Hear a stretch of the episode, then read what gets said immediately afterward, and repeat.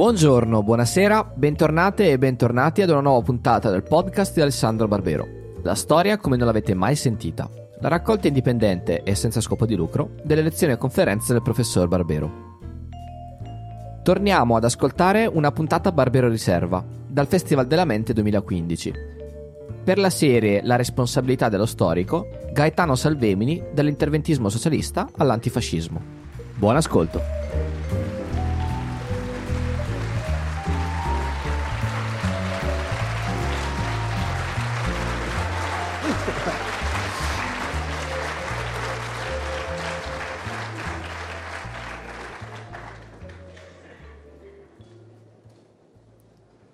Entrai nella scuola trent'anni or sono, quando la legge mi domandava solo che insegnassi la storia con spirito di verità e di lealtà, non che vendessi la mia anima al partito dominante. Oggi la Costituzione politica italiana di trent'anni or sono è completamente abolita. Oggi l'Italia è divisa fra una minoranza di padroni armati, a cui tutto è lecito, anche l'assassinio, ed una moltitudine di sudditi disarmati, non più protetti da nessuna legge morale, esclusi da ogni diritto politico. Non sono parole mie, voi lo capite, eh, sono le parole con cui Gaetano Salvemini da Parigi nel dicembre 1925 scrive al rettore dell'Università di Firenze per informarlo che si dimette, rinuncia alla cattedra e non tornerà in Italia. Gaetano Salvemini è il protagonista di questo primo incontro, il primo di questi tre incontri di quest'anno e io vorrei cominciare dicendo due parole brevissime sulla scelta dell'argomento di quest'anno.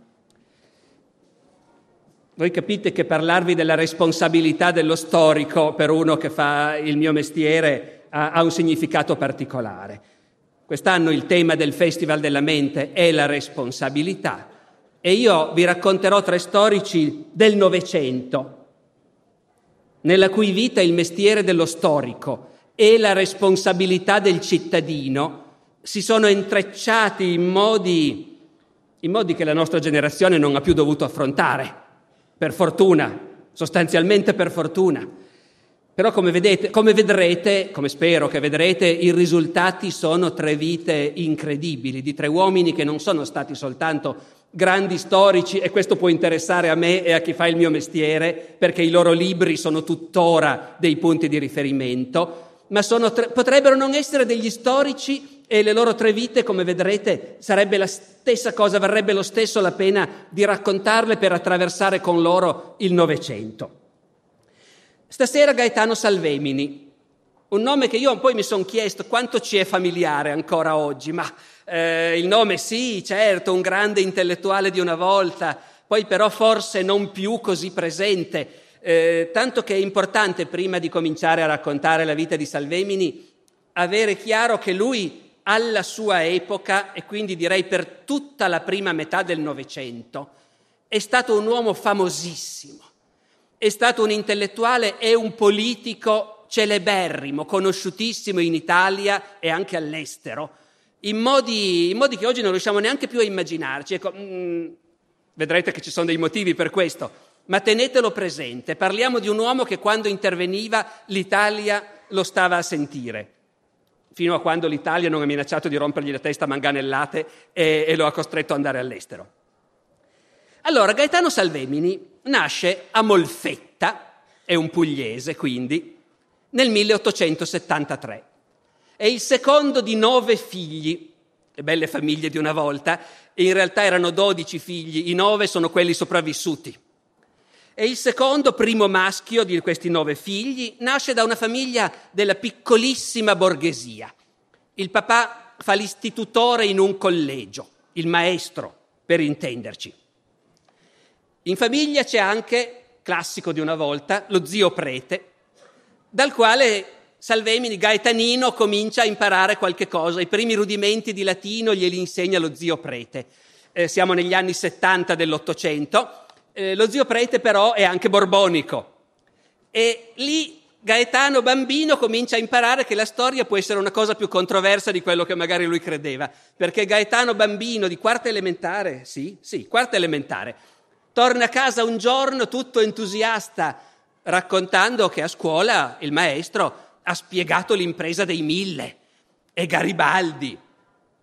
E lui racconta questa cosa a tavola, con tutta la famiglia a tavola, senza accorgersi che cade il gelo tutto intorno fino a quando lo zio prete borbonico non prende la parola e annuncia a Gaetano che lui e il maestro andranno all'inferno.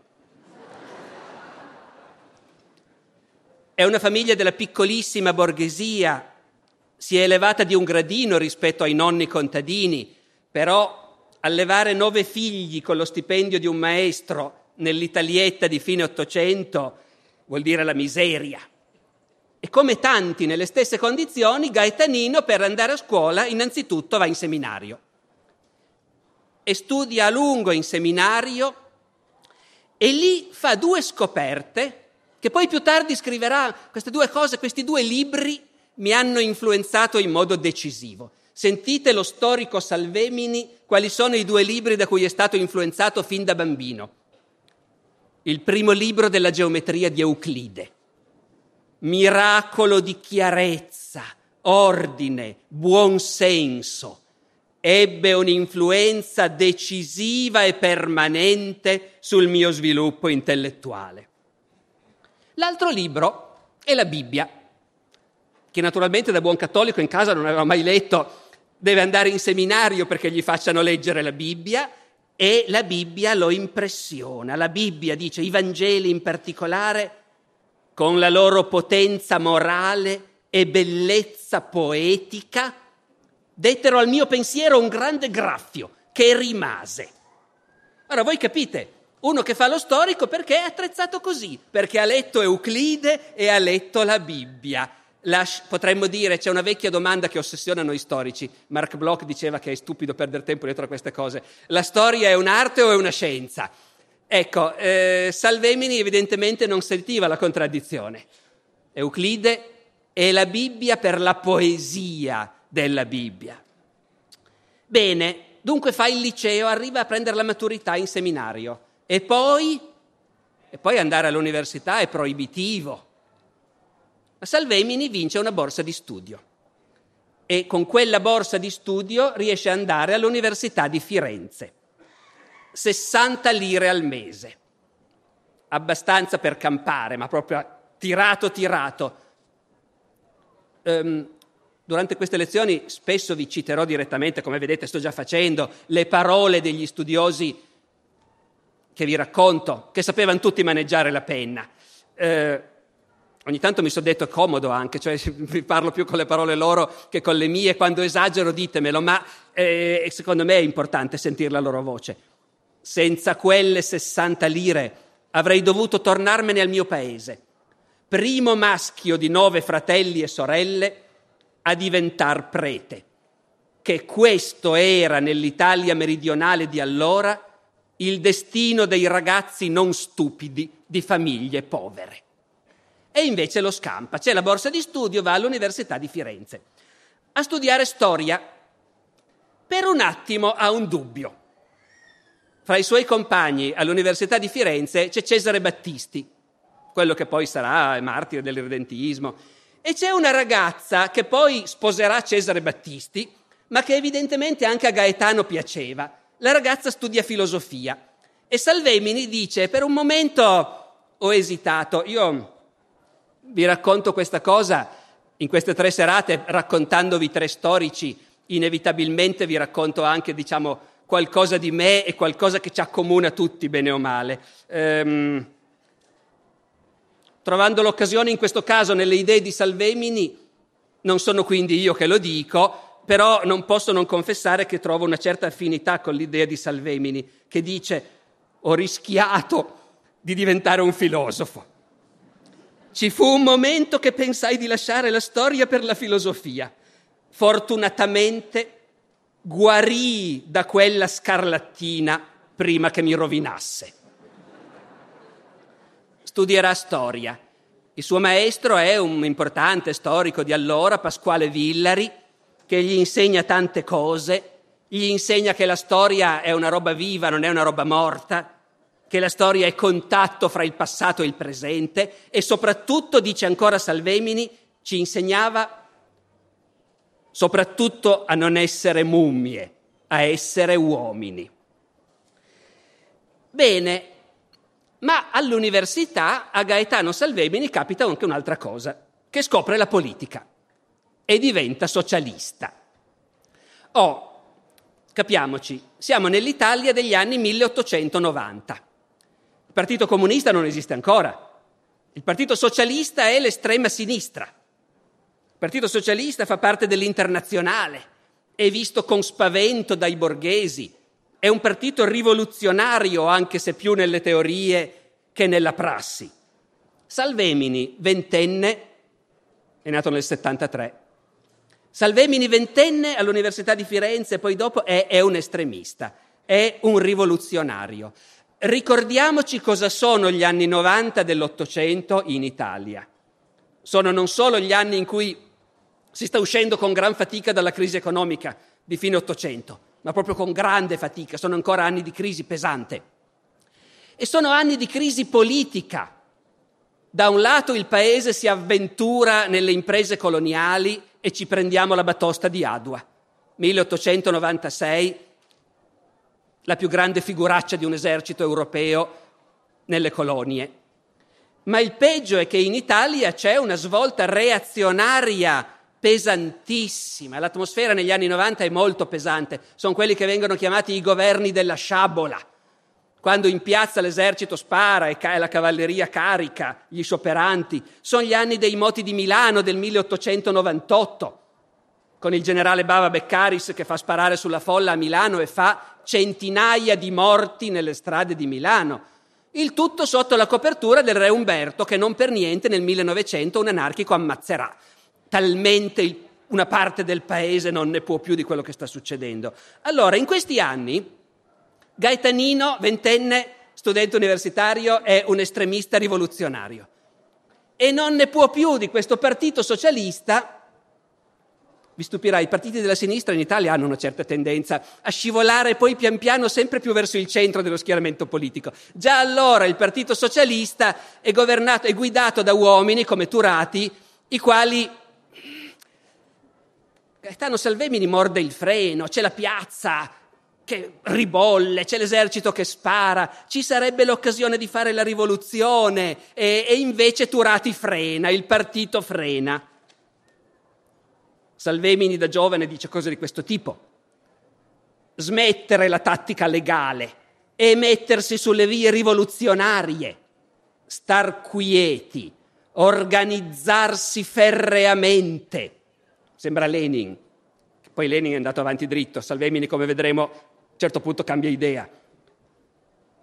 Non dar pretesto a reazioni con moti inconsulti e preparare la rivoluzione vera e non la rivolta, buona soltanto a far guadagnare medaglie agli scappati da Adua.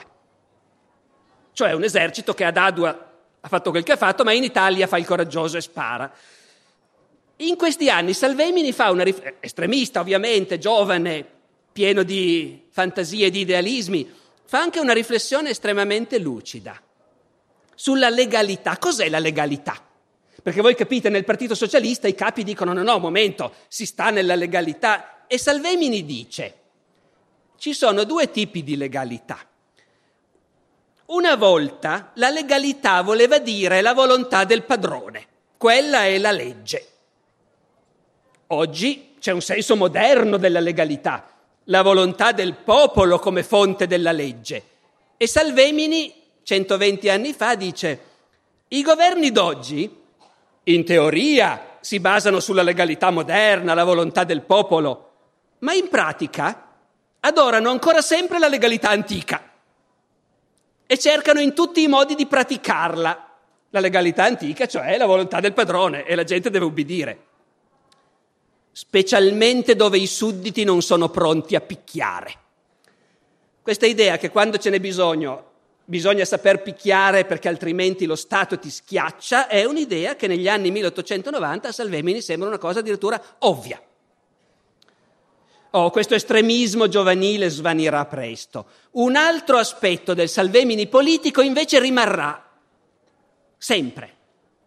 Salvemini è un meridionale e la questione meridionale è, centra- è centrale nell'Italia di allora, come poi sarà sempre centrale in Italia. Salvemini ci lavora su, ci ragiona su e si convince di una cosa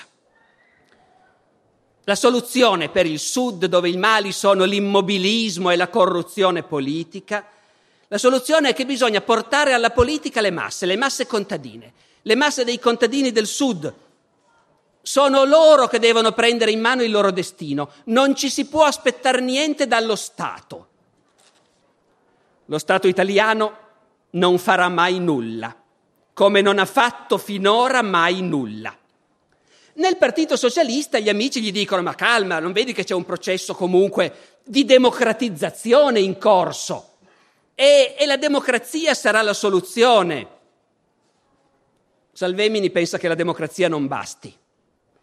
Succederà alla democrazia quel che è successo prima alla destra e poi alla sinistra. Fuori una facciata liberale, e dentro la verminaia delle camorre del nord e del sud. Così Salvemini sull'Italia del 1900. Qual è il modo per portare le masse contadine alla coscienza politica? Salvemini si convince che il modo è uno, il suffragio universale. Bisogna che votino. Perché non votano naturalmente? Qual è la situazione del suffragio alla fine dell'Ottocento in Italia? che i limiti economici censitari sono stati in gran parte rimossi, ma rimane un vincolo fortissimo. Gli analfabeti non votano. Per votare devi andarti a registrare e far vedere che sai scrivere. Di conseguenza la massa dei contadini del Sud non vota. Salvemini si impegna nel Partito Socialista a lottare per ottenere il suffragio universale, maschile si intende, eh? allora non gli veniva in mente a quasi nessuno che potesse voler dire un'altra cosa, ma quello maschile sì. Ora pensate l'effetto dirompente che ha questa cosa, proporre il suffragio universale, in un'Italia dove in certe zone, siccome non vota quasi nessuno, i voti sono pochi e quindi, scopre Salvemini, non si deve spendere molto per fare eleggere un deputato. Non ci sono molti voti da comprare. In un suo articolo Salvemini cita quel sindaco di un paesino della Calabria che gli diceva, ma tu vuoi fare il suffragio universale? Ma ragiona un po'. I voti qui in paese si pagano fino a 300 lire e perciò bisogna andare molto cauti nell'aumentare il numero degli elettori. Dopodiché Salvemini scopre anche un'altra cosa ancora più sorprendente che nemmeno il Partito Socialista ci tiene tanto al suffragio universale. E il Partito Socialista non ci tiene tanto perché gli operai del nord ormai sempre più spesso sanno leggere e scrivere e quindi votano.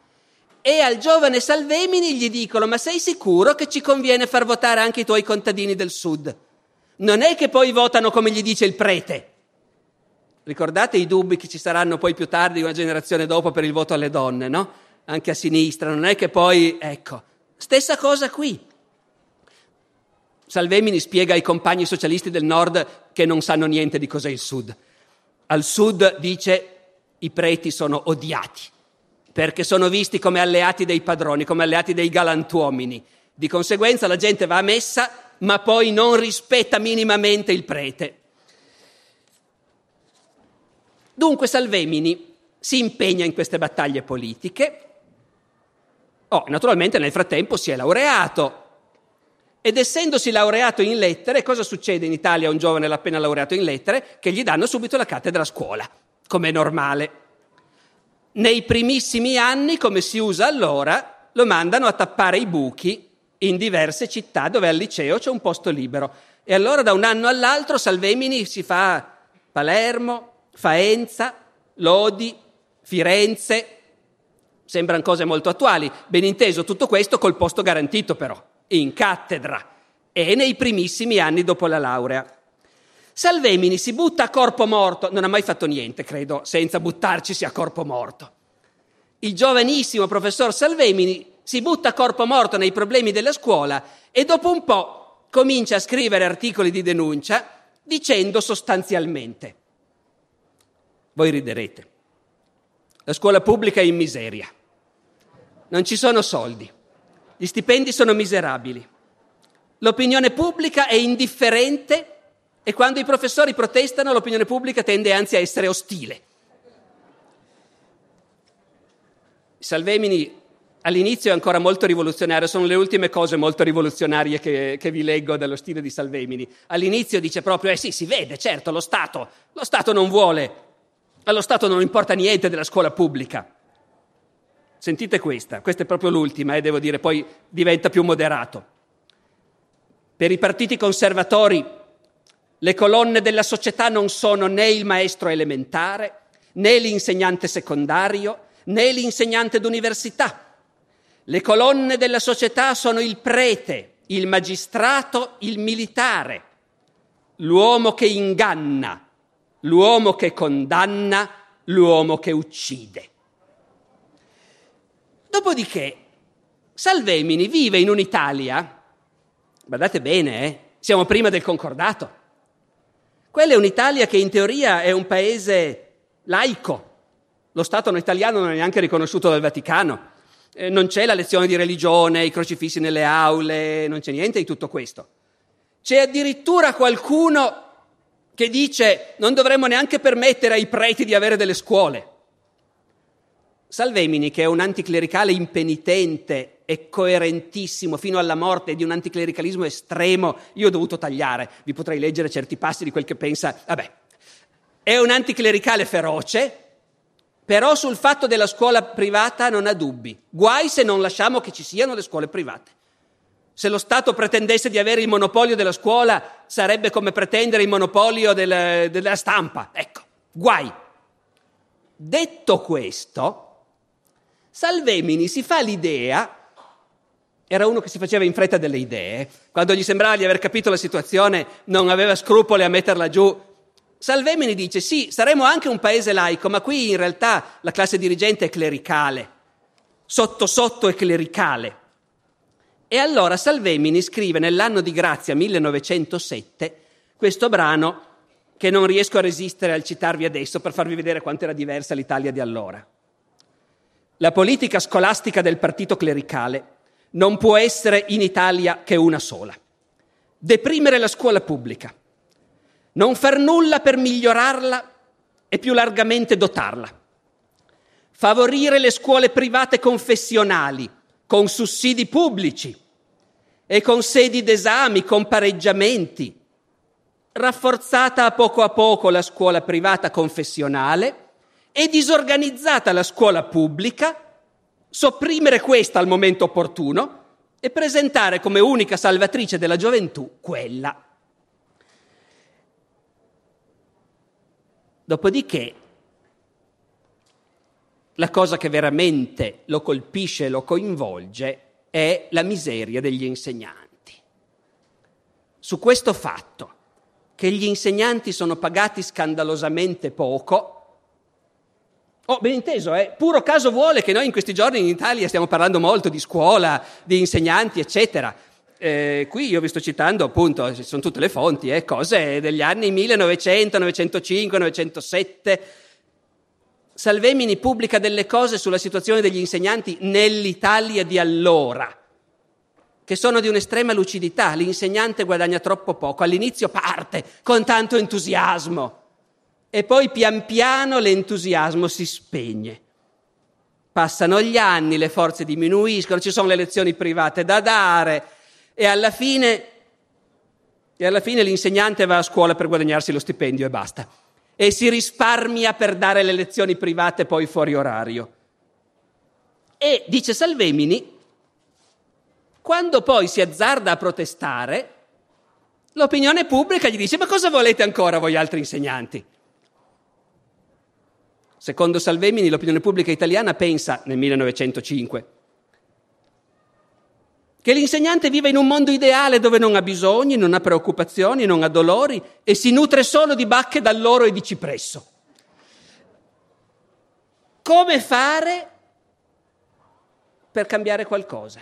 Salvemini fa una cosa che di nuovo poi parleremo di cose inattuali, eh? Eh, l'interventismo nella prima guerra mondiale, eccetera, eccetera, ma qui colpisce vedere quest'uomo che di fronte a questi problemi a un certo punto trova la soluzione.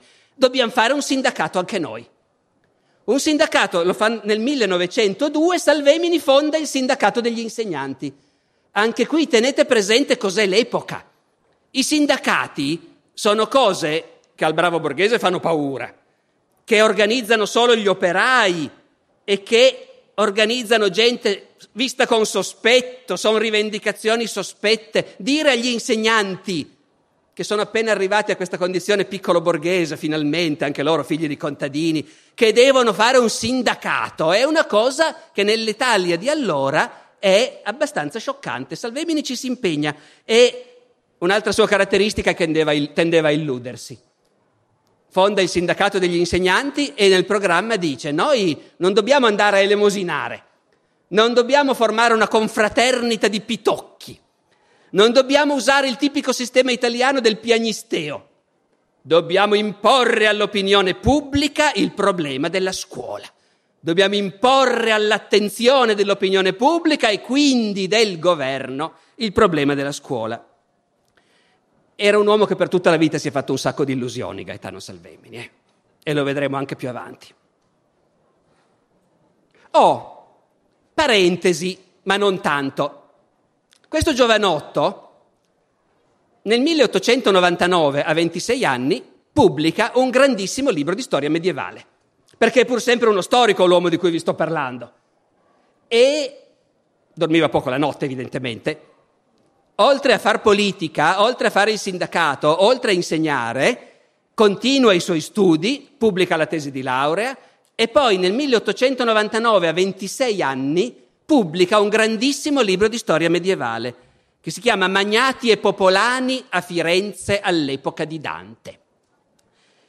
Ora, io mi sono chiesto a lungo preparando queste lezioni, ma fin dove posso andare a raccontare dell'attività di storici di questi personaggi. Non posso esagerare, ovviamente, però al tempo stesso sono storici e una vaga idea del perché sono grandi storici mi sembra che devo darla. Perciò io su questo vi faccio un medaglione, diciamo così. Magnati e Popolani a 26 anni Salvemini studia un comune medievale, un grandissimo comune medievale, dove ovviamente ci sono delle feroci lotte politiche. Guelfi e Ghibellini e magnati e popolani per l'appunto. Alla sua epoca sembrava scontato che i Guelfi e i Ghibellini si sa cosa sono. I Guelfi sono quelli che vogliono il Papa, i Ghibellini sono quelli che vogliono l'imperatore. E, si, e siccome alla sua epoca, anche qui, i paraocchi ideologici che noi abbiamo nel nostro mestiere in ogni momento, cosa pensate che interessasse alla cultura italiana a fine Ottocento del Medioevo? Eh, l'unità d'Italia, la spinta verso l'unità d'Italia, questo loro cercavano nel passato. E quindi pensavano, i Guelfi sono quelli che vogliono fare l'unità d'Italia sotto il Papa, i Ghibellini sono quelli che vogliono fare l'unità d'Italia sotto l'imperatore. Questa teoria è sbagliata da cima a fondo. Guelfi e Ghibellini sono partiti locali che combattono per ragioni locali, indipendenti dalla lotta tra Papa e Imperatore, alla libertà, all'indipendenza, alla unità italiana, ai diritti del papato o dell'impero. Essi non ci pensano nemmeno. Ed è una cosa verissima, appena ci hai pensato e vai a vedere, te ne accorgi. Sono interessi locali, fazioni rivali, ma bisognava avere la lucidità di vederlo quando tutti gli altri vedevano un'altra cosa. Questa capacità di superare i paraocchi ideologici del proprio tempo è, è la cosa che distingue un grande storico dagli altri, eh, salvo che poi naturalmente anche il grande storico vive nel suo tempo e magari cade in altri paraocchi. Per Salvemini, 26enne, non dimentichiamocelo mai quando scrive questo libro, per Salvemini, 26enne rivoluzionario, quello che conta è la lotta di classe. E quindi lui cerca di spiegare la vita politica dei comuni medievali come lotta fra classi. In parte ci azzecca, in parte meno, lui vede quello. Qualcuno che lo accusa di semplicismo c'è. Un famoso intellettuale italiano di allora, Vilfredo Pareto, il teorico delle elite, che la lotta di classe non l'amava particolarmente, come nella sua concezione. C'è una lettera di un amico di Salvemini che gli scrive e gli dice: Ho, ho parlato di te con Vilfredo Pareto. E Pareto mi ha detto: Quel tuo amico mi pare avere una fissazione con la sua lotta di classe.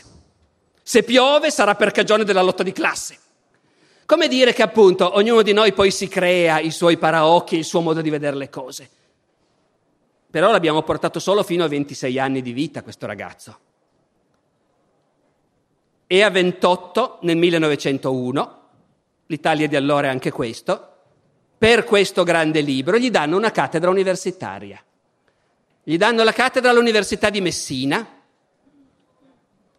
Nel frattempo ha anche fatto quell'altra cosa che è normale fare. Ti sei laureato, hai cominciato a lavorare, ti sposi. A 24 anni si è sposato. Si è trovato anche la, la, un'altra pugliese residente a Firenze, perché evidentemente uno poi cerca comunque delle affinità. Ha sposato Maria Minervini, hanno fatto cinque figli. E dunque a 28 anni prende la sua cattedra all'Università di Messina, si trasferisce lì con la famiglia. Fin qua, capite?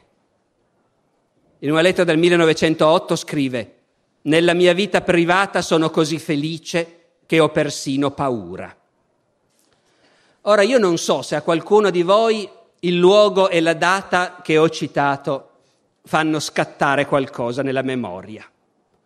Ha avuto la cattedra a Messina e nel 1908 scrive sono così felice che ho persino paura. E poi alle 5 del mattino del 28 dicembre 1908 il terremoto rade al suolo Messina e Reggio dall'altra parte. Salvemini è appena tornato a casa, era fuori in viaggio, è appena tornato, è sveglio alle 5 del mattino, sente la prima scossa di terremoto, va alla finestra, in quel momento l'intera parete della casa va giù e lui è dentro la finestra, è protetto dall'architrave della finestra, arriva giù al, dal quinto piano e si salva. Quando rinviene e si guarda indietro non c'è più casa sua e non c'è più la città di Messina. Nel terremoto di Messina Salvemini perde la moglie e tutti e cinque i figli e la sorella che in quel momento si trovava con loro. Voi capite, qui non ci sarebbe più niente da dire. Eh, è una roba tale che non si può descrivere e quindi voi mi scuserete se io a questo punto introduco una nota non dico comica, ma quasi, quasi surreale. Non si sa se Salvemini è morto oppure no. E Salvemini è già così famoso in Italia come socialista, come storico, che un po' dappertutto in Italia, mentre si piangono le vittime e si fa il conto dei morti, si parla di Salvemini. Che è successo a Salvemini? Non lo trovano più. Turati, capo del Partito Socialista, scrive due o tre giorni dopo il terremoto, quando non sa ancora se Salvemini è vivo o morto, e dice Salvemini, il più colto, il più armato dei socialisti italiani. Io vi confesso che la prima volta che ho letto questa frase, il mio cervello mi ha fatto leggere il più colto, il più amato. Mi sembrava così bello, funzionava perfettamente, no?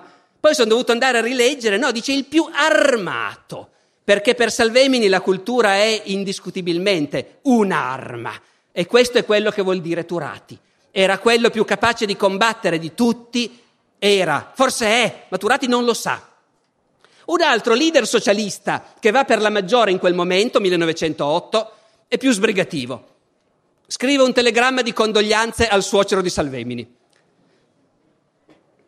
Con Gaetano Salvemini scompare una delle più belle figure del socialismo italiano, firmato Benito Mussolini.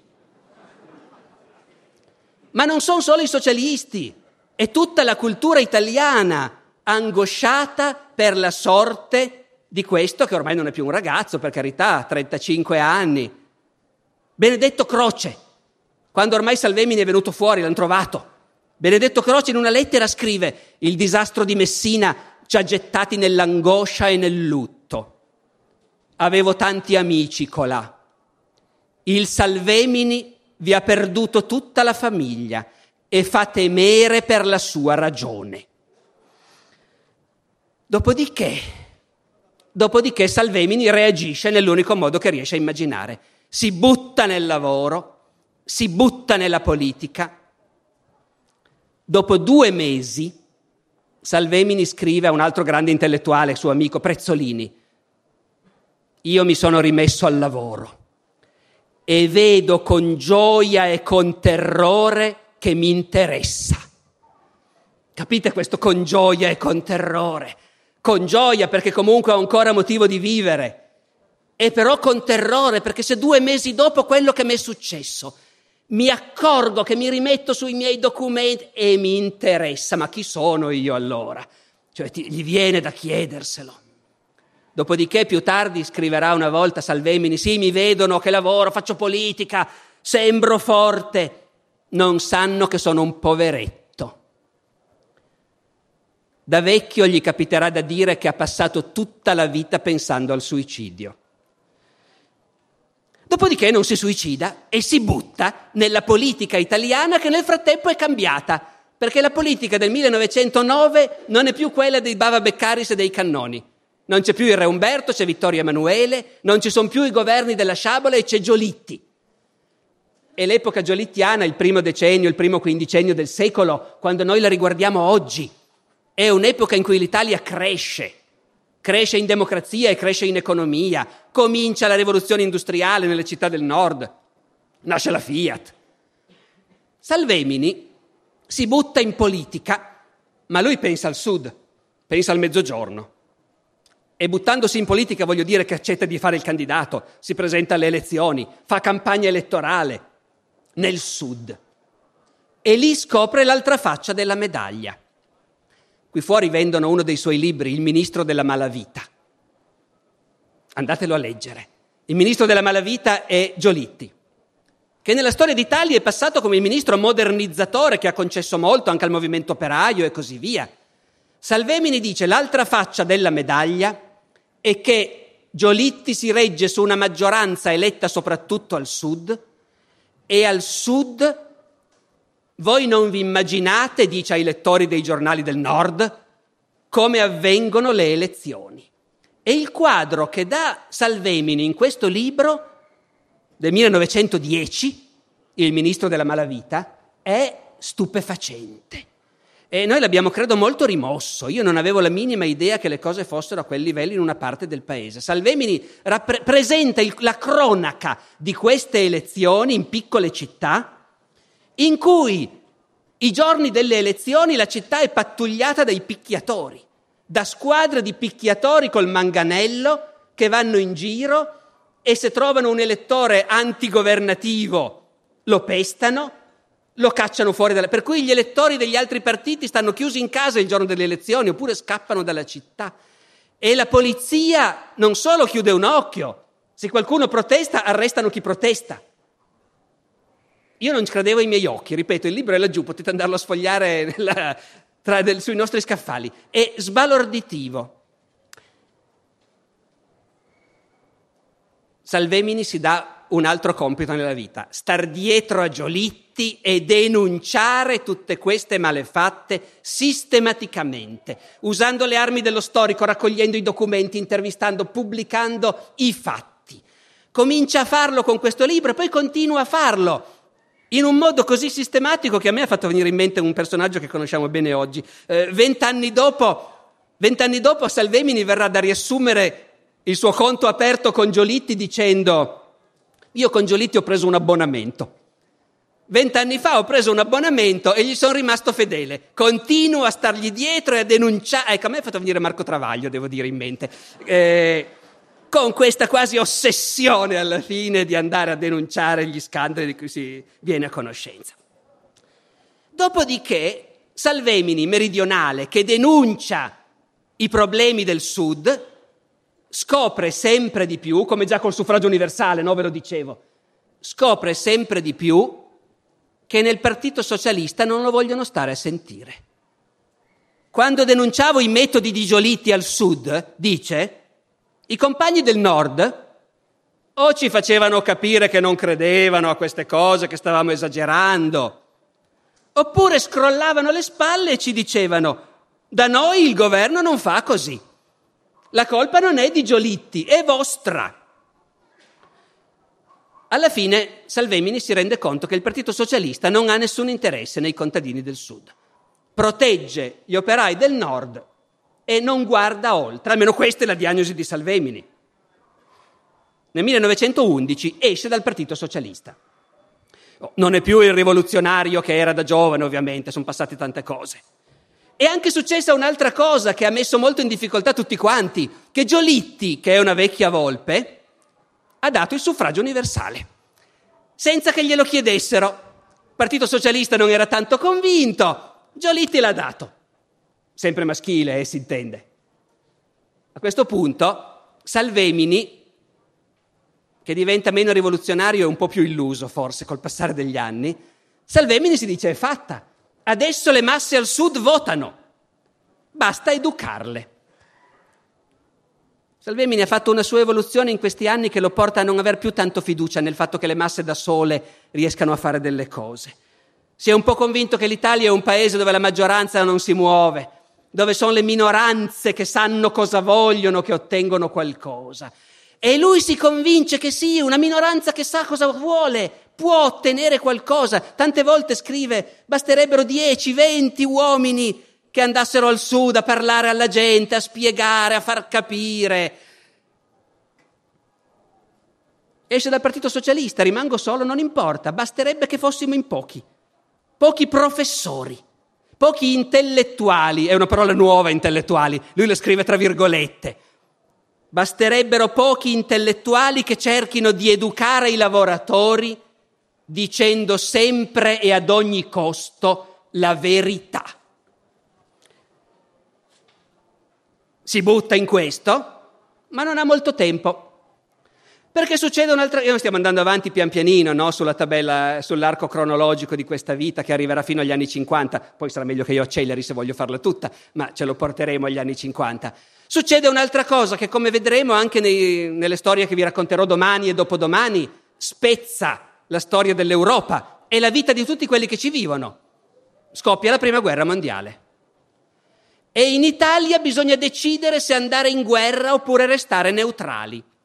Salvemini, tanto per cambiare, si fa una sua idea precisissima e ci si butta a corpo morto. Bisogna entrare in guerra. C'è tanta gente sgradevole che dice la stessa cosa, i nazionalisti, quelli che vogliono conquistare i Balcani e così via, ma c'è anche tanta gente per bene che dice questa cosa, perché dice la prima guerra mondiale, o meglio, la guerra mondiale, loro non lo sanno che è la prima la guerra mondiale contro la Germania, contro l'Austria, contro questi paesi militaristi. È il modo per far trionfare la libertà, la democrazia, farla finita con questi imperi, con l'elmo chiodato, far trionfare la civiltà, che poi siamo noi, i popoli latini naturalmente, no? gli italiani, i francesi. Ecco, Salvemini ci crede, ci crede, si batte per l'entrata in guerra e quando l'Italia entra in guerra va volontario è abituato a un'altra vita, anche se durante una campagna elettorale gli hanno sparato, eh? intendiamoci, per cui ne ha visto anche lui le sue. Però sul Carso deve essere un po' un'altra cosa. Dopo due settimane di trincea si ammala, non si ammala, si ammala, non è che fila via, si ammala seriamente, lo spediscono in ospedale e poi quando guarisce lo congedano. Evidentemente il professor Salvemini in trincea non serve a tanto, serve di più all'università. Cosa ha fatto? In quelle settimane di ospedale. Secondo voi cosa fa uno storico che ha fatto due settimane di guerra in trincea, ha scoperto qualche cosa di incredibile? Scrive appunti dicendo poi scriverò un libro. È, è la reazione automatica e obbligata dello storico a cui succede qualcosa. E dovete avere pazienza, eh, siamo tutti fatti così. Scriverò un libro. Non lo scriverà mai questo libro e ci torna spesso poi in futuro nella sua vita a dire sì, io ero convinto che dovevo scrivere per spiegare alla gente, tanto per cambiare, no? Vabbè, io anche sono io qua che, vabbè. Spiegare alla gente che la guerra non è come la raccontano i giornali, che è tutta un'altra cosa. Però poi Salvemini dice anche io, quando ci ripenso, mi mette una tale angoscia che non ce la faccio a parlarne. Torna all'università, gli danno la cattedra a Firenze, insegna a Firenze, arriva la fine della guerra. Nel dopoguerra Salvemini, non vorrei insistere troppo sulla sua ingenuità, era un uomo di incredibile intelligenza, però poi quando uno vede le cose a posteriori è facile vedere le cose che col senno di poi sembrano un po' ingenue. Salvemini si dice, la guerra ha educato la gente, i combattenti, i combattenti che hanno imparato cos'è il sacrificio, la solidarietà, loro sono i nuovi italiani. Nasce un partito dei combattenti e Salvemini si candida e stavolta entra in Parlamento col partito dei combattenti. Elezioni del 19 eletto a Bari.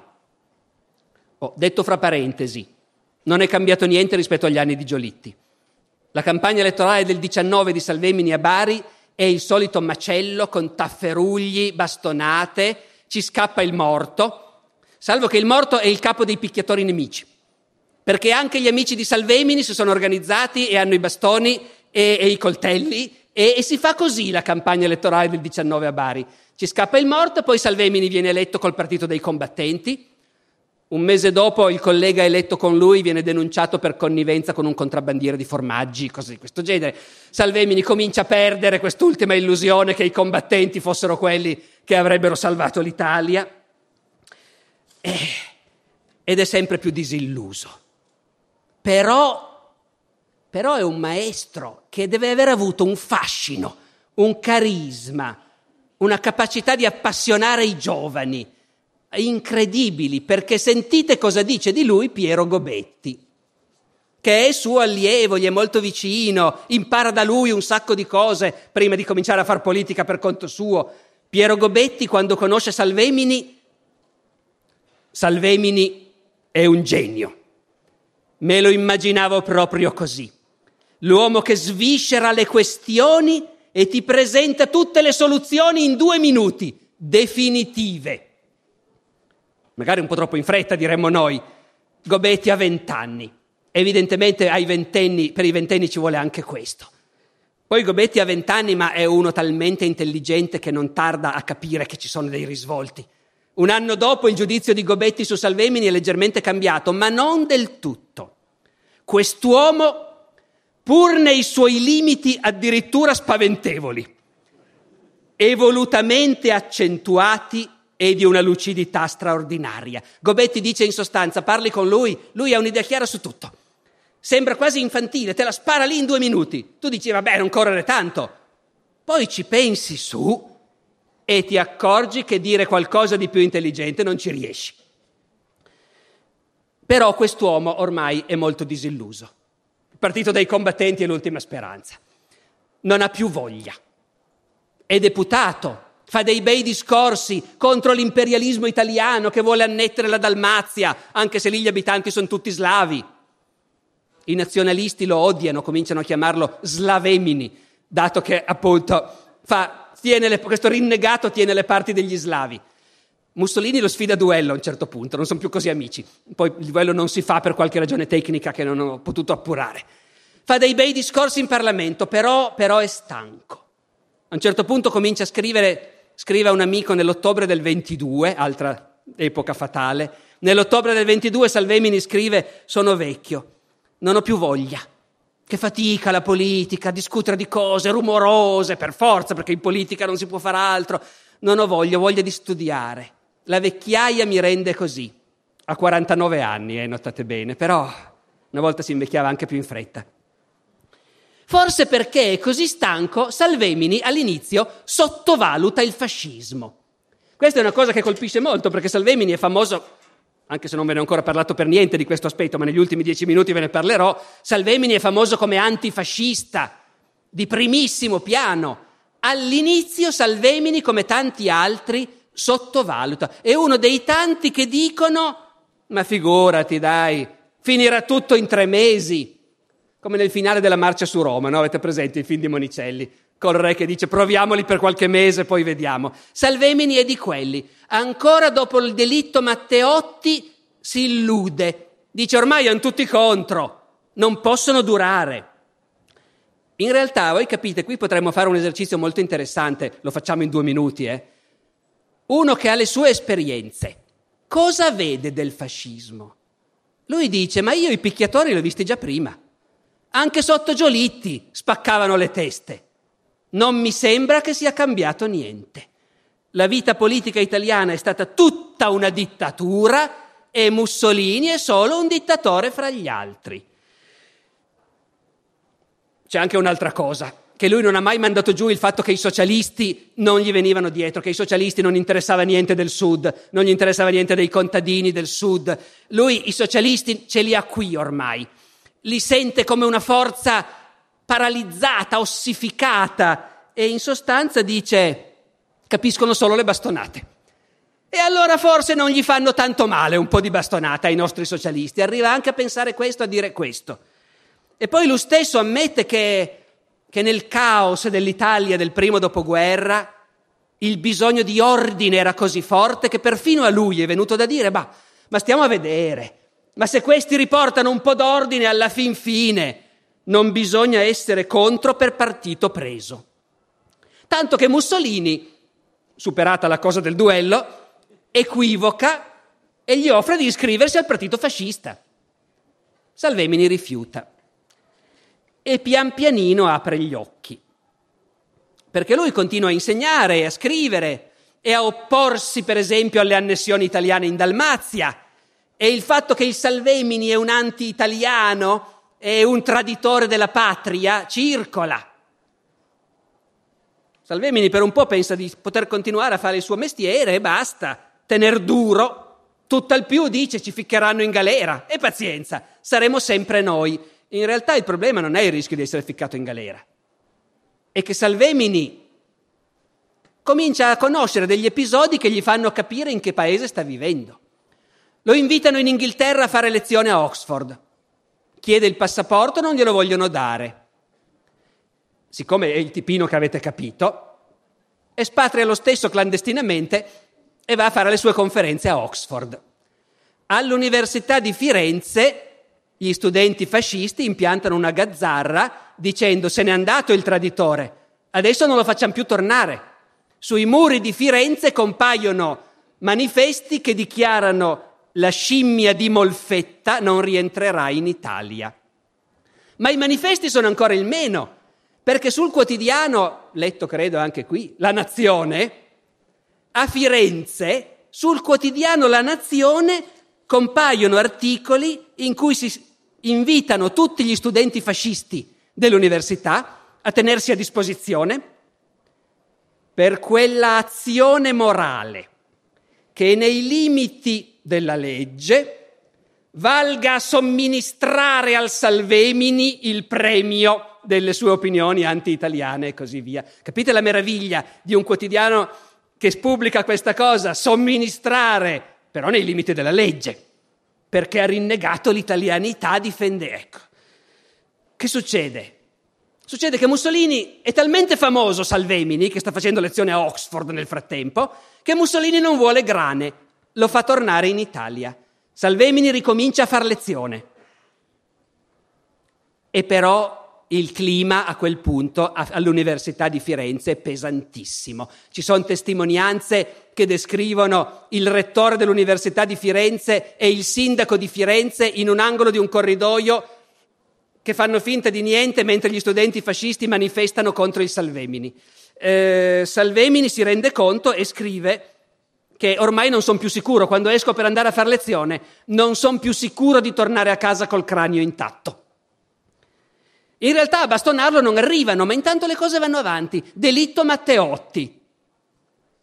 Il 3 gennaio 1925, come sapete, Mussolini si assume alla Camera la responsabilità del delitto Matteotti. Se il fascismo è stato un'associazione a delinquere, io sono il capo di questa associazione a delinquere. Questa è la dichiarazione di Mussolini con cui mette di fronte il Parlamento al fatto che ormai non ce n'è per nessuno. Salvemini crea un giornale clandestino, invitando alla resistenza.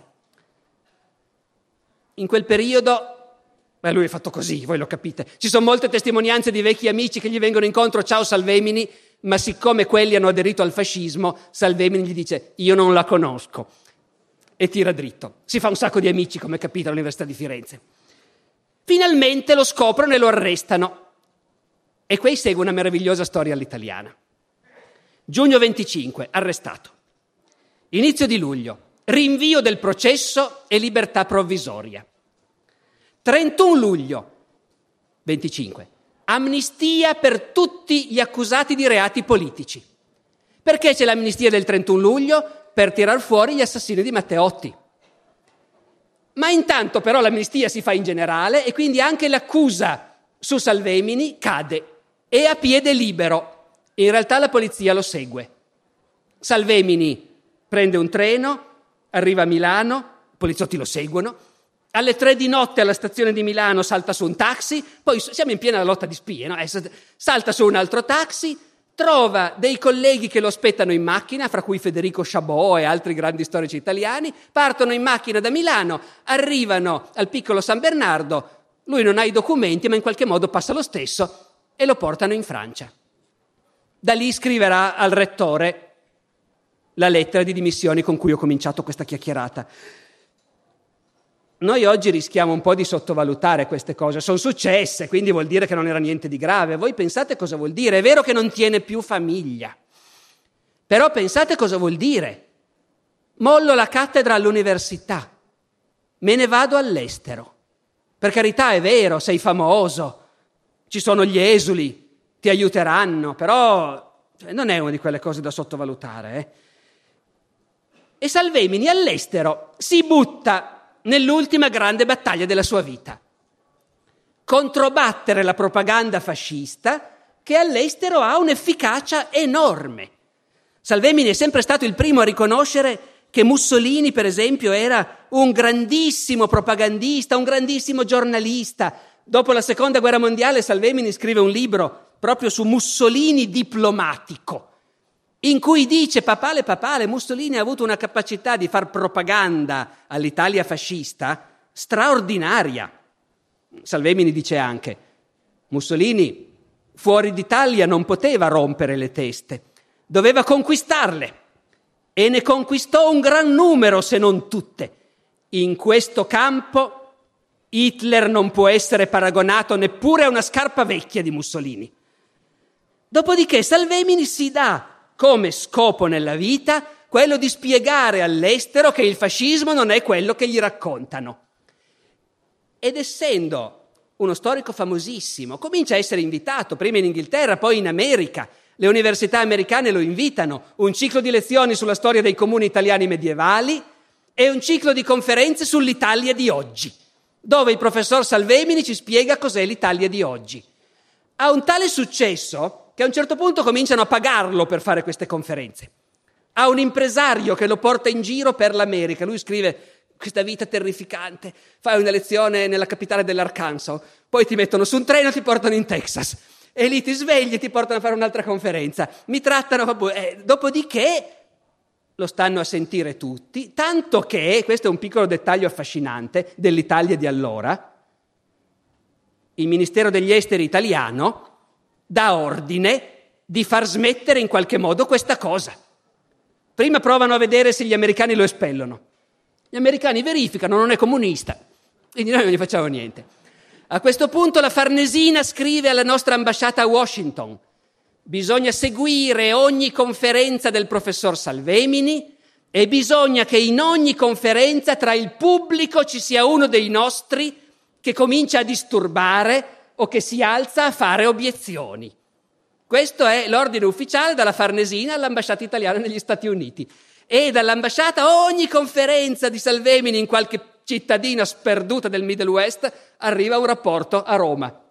Quanta gente c'era, se l'hanno applaudito, se l'hanno... Ma avete mandato uno a disturbare? Sì, sì, mandato. Salvemini continua. E poi beh, c'è anche un giornale fascista in Italia che rende conto delle attività di questo traditore e che si augura che la mano benedetta di un santo pazzo ci liberi del professor Salvemini. Per fortuna la mano benedetta, insomma, poi fin lì non si arriva. Però si fa anche altro per screditarlo. Negli Stati Uniti ci sono grosse forze che in realtà sono amiche dell'Italia fascista. Il New York Times è filofascista fino in fondo. Al New York Times si fanno arrivare delle veline dove si spiega che il Salvemini è un pericoloso terrorista che preparava un attentato per far saltare in aria San Pietro in Vaticano. E il New York Times scrive, noi ospitiamo questo pericoloso terrorista. Insomma, non sono tutte rose e fiori. Sta di fatto però che comunque Salvemini fa questa attività instancabile per anni e anni e oggi gli studiosi americani ci dicono l'opinione pubblica americana era lì in bilico. Salvemini ha dato una bella botta per farla poi traboccare da una parte anziché dall'altra. Nel frattempo, frattempo, siccome è lui e non è il primo venuto, gli offrono la cattedra a Harvard e di conseguenza gli creano una cattedra di storia della civiltà italiana a Harvard. E lui comincia a insegnare storia della civiltà italiana a Harvard. Prende la cittadinanza americana. Invecchia. Lo sappiamo. Edel, abbiamo detto, 73 nel 43 a 70 anni. È cittadino americano, se ne potrebbe stare lì tranquillo. La guerra ormai ha convinto gli americani che Mussolini va buttato giù e che l'Italia fascista era un bluff. Salvemini rimane lì, insegna finché può, arriva a 75 anni, a Harvard gli dicono adesso però abbi pazienza, ma vai in pensione. E dall'Italia del dopoguerra una de- fra mille preoccupazioni che ci sono nel paese, che è da ricostruire e tutto quanto, una delle preoccupazioni del governo italiano e del governo di De Gasperi è ma riusciamo a far tornare Salvemini in Italia? Perché sarebbe una tale legittimazione della democrazia. Cominciano a contattarlo. Lo fanno tornare in Italia. A 76 anni, nel 49, Salvemini torna in Italia e benché abbia superato tutti i limiti di età anche in Italia, gli ridanno la cattedra a Firenze. E Salvemini fa la sua prima lezione a Firenze dopo 24 anni, cominciando così. Come stavamo dicendo l'ultima volta, due parole ancora su come vede Salvemini questa Italia del dopoguerra. Da un lato è ammiratissimo a parte che dice una cosa fantastica, sono passati di moda i cappelli delle donne. Come sono belle. Ai miei tempi avevano tutti questi cappelli enormi, adesso sono bellissime senza cappello. Poi vede la ricostruzione ed è affascinato. Quel meraviglioso formicaio umano che sono i contadini italiani, dice li vede ancora solo i contadini, è un meridionale dell'Ottocento, ma comunque eh, del resto d'Italia è ancora per metà un paese contadino in quegli anni. Questo paese si riprenderà con una rapidità che nessuno avrebbe mai sospettato. Il formicaio in piena efficienza. Però, però poi anche lì si è fatto forse qualche illusione, alla fine qualcosa che lo delude lo trova. Per esempio, trova che al sud non è cambiato fondamentalmente niente e comincia a pensare che l'unica soluzione è che il nord e il sud si diano da fare insieme, non ci crede più che il sud si tiri fuori da solo. E allora dice, no, adesso noi quel che dobbiamo fare è spiegare a quelli del nord che devono darsi da fare anche per il sud, perché sembra strano, ma anche in quell'Italia degli anni 40 al nord c'è chi dice, ma perché dovremmo preoccuparcene?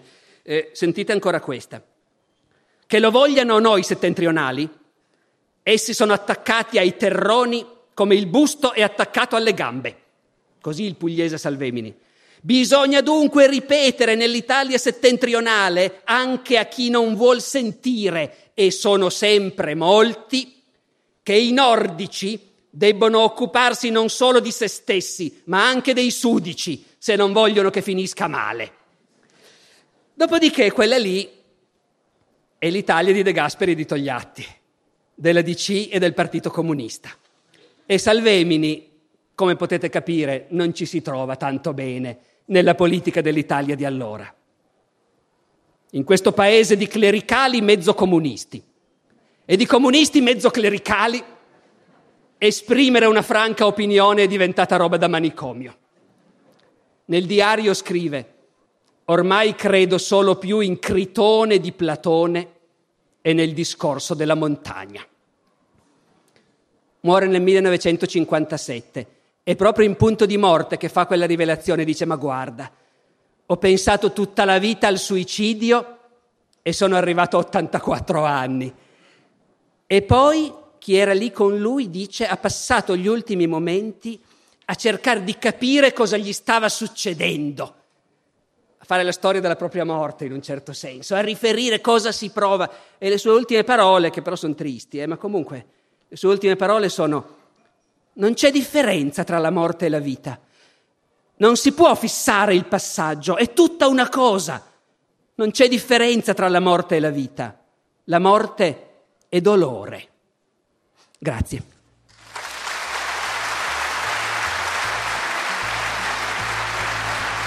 Grazie per aver ascoltato anche questa puntata.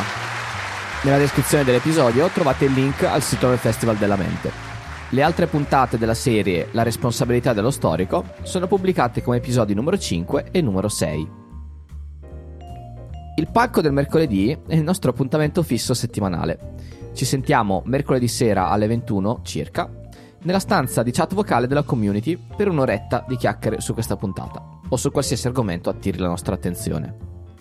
Per informazioni sulla community, su come entrare e sul palco del mercoledì, andate su barberopodcast.it slash community. Il link è anche nella descrizione.